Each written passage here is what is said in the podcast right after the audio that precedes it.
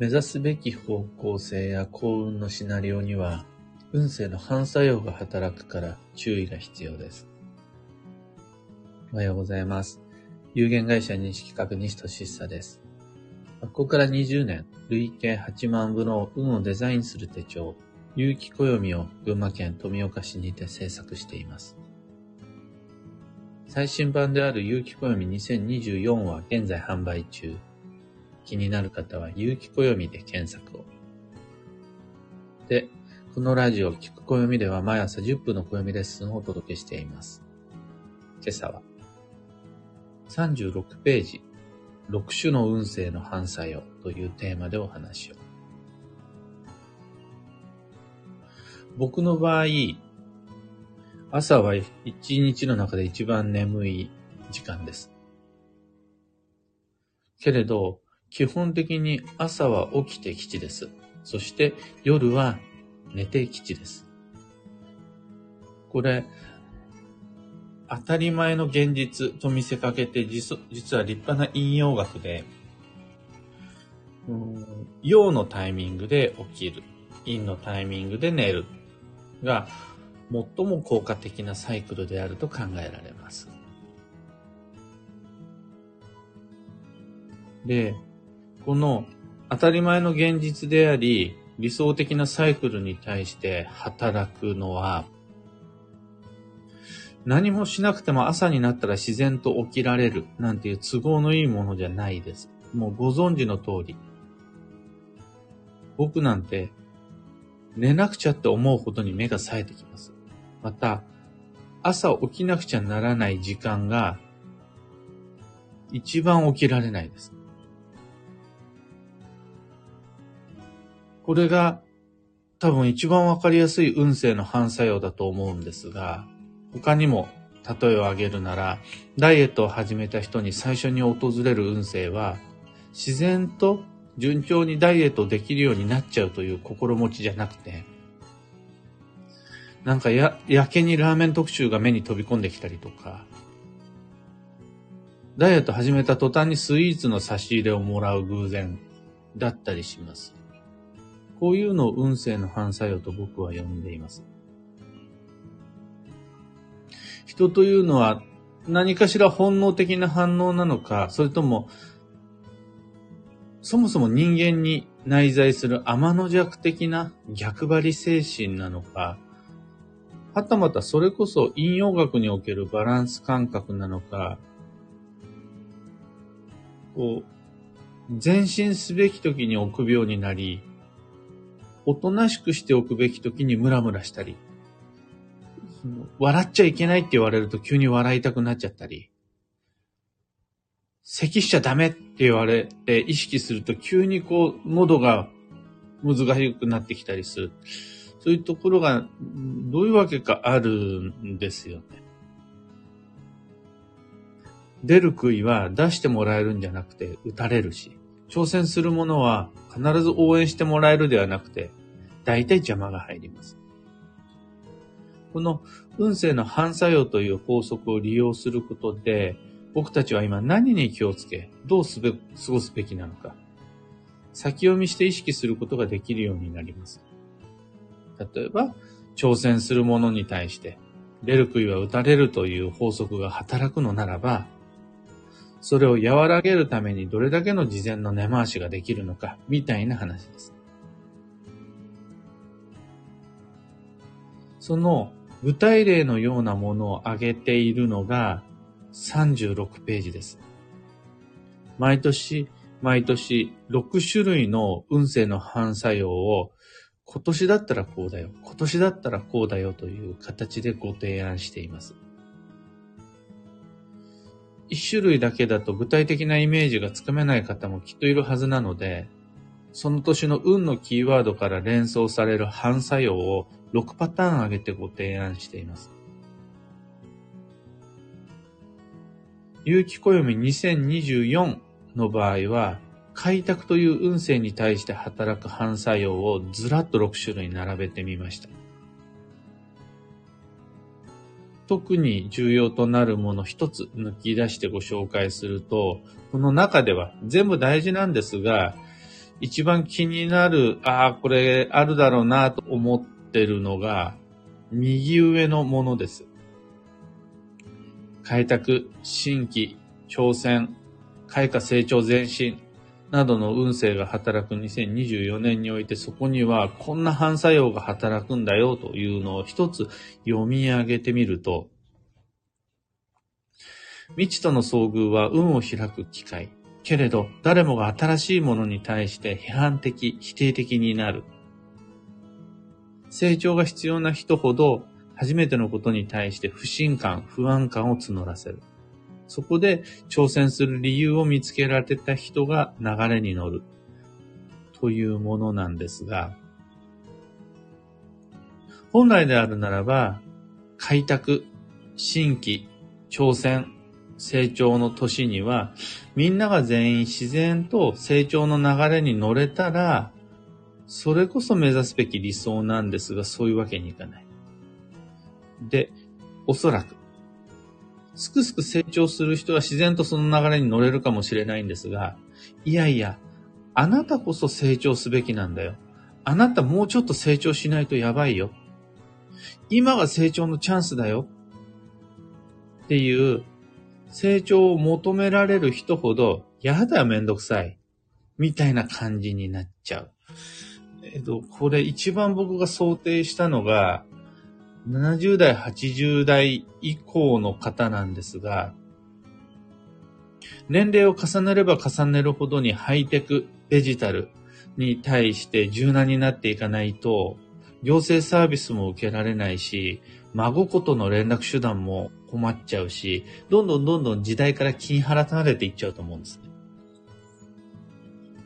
ハイテクデジタルなんて若い人たちには本来必要なくて、そんなことしなくても動けるし、喋れるし。でも、オンラインショッピングであるとか SNS であるとかって本来はおじいちゃんおばあちゃんほど必要になってくるんだけど成長が必要な人ほどにもうわしゃハイテクはいいや。どうして私が今から SNS しなくちゃならないの？って感じになっちゃって、どんどんどんどん停滞していくんだろうな。その、挑戦が必要になればなるほどに、挑戦しなくて済む理由を見つけ始めちゃうんだろうな。でも、本来来年度、運の流れに乗るのは、どうして私が挑戦しなくちゃならないかというと、こっちを語れる人ですよ。そこを見つけられる人ですよ。いう感じなんです。これ、別におじいちゃんおばあちゃんのハイテク必要論だけじゃなくて、仕事の現場や交際の現場、金運や恋愛運においても同じことが言えて、いや、これあなたこそが覚えなくちゃいけないし、あなたこそトライした方がいいんだよっていう、選ばれたもの人ほど逆に行こうとしちゃうから。だからもし今の自分がめんどくせえなって思ってるとしたら、多分それ成長求められてますねっていう、そんな年になりそうです。で、僕はこれこそが本当のリアルな運勢だと思っています。暦の上での理論上の目標値は、例えば2024年だったら挑戦して基地だったとします。でも、仕事や暮らしの現場で実際に目の当たりするようになるのは、挑戦に対し否定的になっちゃう自分や他人。という、そっちの現実です。それをいかに想定し、どうやって運の流れに乗っていくのか、どんな工夫して、どうやって運の課題をこなしていくのか、そこで未来に差が出てくると思います。今朝のお話はそんなところです。二つ告知にお付き合いください。まず、開運ドリルワークショップ2024に関して。昨日の夜21時から新しい課題配信しました。今回は3つ、10年間の流れの把握、全員共通の行動指針、12ヶ月の流れの把握の3つです。いずれも運の反作用を織り込んだ上で、人生設計、目標設定のアウトラインを引くヒントとしてご提案をしてあります。引き続き開運ドリルワークショップへのご参加お待ちしています。大歓迎です。次に、東京鑑定会に関して、11月22日と12月27日、カレンダーの上での2023年はこの2回で終了となります。いずれもご予約、現在なお受けたまっています。開運ドリルも東京鑑定会も詳細とお申し込みはこの配信の放送内容欄にてリンク貼り付けていきます。さて、今日という一日は2023年11月15日水曜日七五三。助走の11月、止まっていた運を再始動させるのに最適な頃合いです。まずは12月が楽しくなるようなスケジュール調整を一つ二つと始めていきましょう。僕は今の時点で、クリスマスの手配まではそこまで強くできていないんですが、忘年会に関しては、しゃあないお付き合いじゃなくて、その日が楽しみという忘年会の予定を1、2、3、4、5、5つもう設定することができました。それだけでもう12月頑張る気になれます。例えばそんな感じ。そ忘年会をするじゃなくて、忘年会の予定を立てて、LINE でみんなとやりとりして日程調整をする。そんなのが女装の11月という意味です。今日の幸運のレシピは、新米。これ、そのまんまで、新米でいきましょう。それで作るチャーハンとか、それで作る、えー、雑炊とかじゃなくて、新米を炊いて、みずみずしい新しいお米を体に入れる。これが基地です。最後に、今日のキーワードは土台。活躍の場を整える。その心は、働き方を変えるんじゃなくて、働きやすい環境を整えちゃう方が効率的です。仕事を始める前に机の上片付けたり、道具の配置を整えたりする方がまず先。やることややり方を見直すのは環境を整えた後の方が運の流れ整いやすいです。以上、迷った時の目安としてご参考まで。それでは今日もできることをできるだけ、西企画西俊さでした。いってらっしゃい。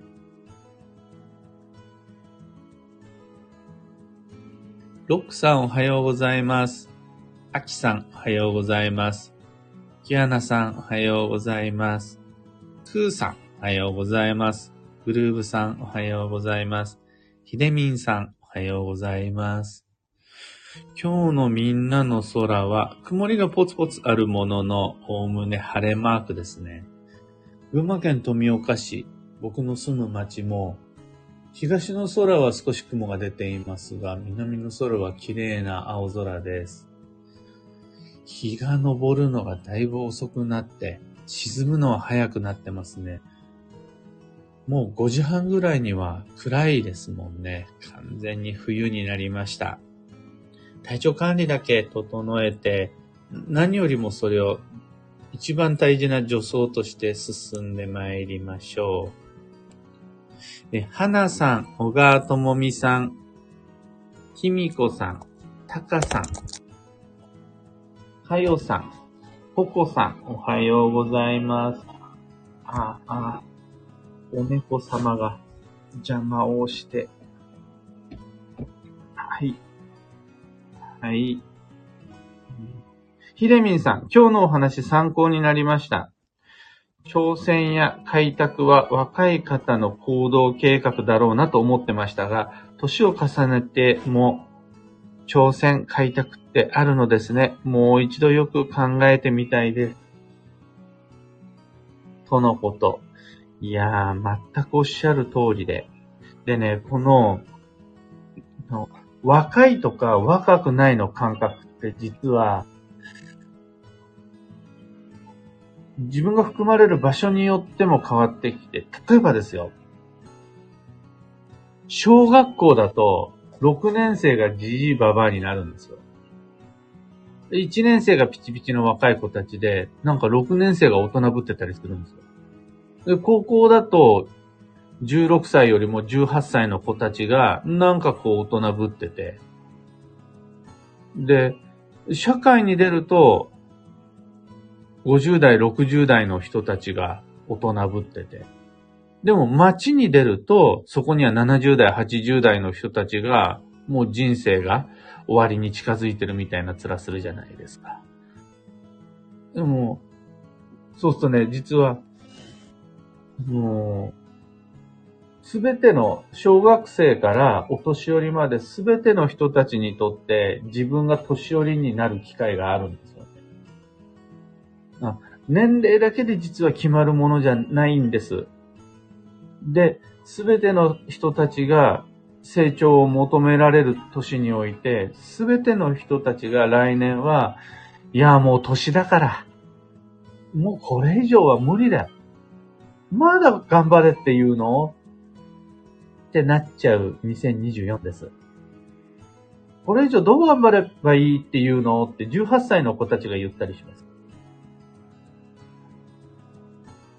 まあそうだよなと思って怠け者だから僕もよくわかるんですが、挑戦の年2024年は誰もが頑張れる年ではなくて、誰もがこれ以上もういいよって、誰もが年寄りになる年、年なんだろうなって思っています。そうならないように自分でも、あの、挑戦とは開拓とは無謀なことを無理してやるってことじゃなくて、自分にとっての新しい未来を目指していくという、そのための新しい一歩を踏み出していくということなので、そこら辺は、できることをできるだけ精神で参りましょう。というわけで、今日もマイペースに運をデザインしていきましょう。僕も行ってきます。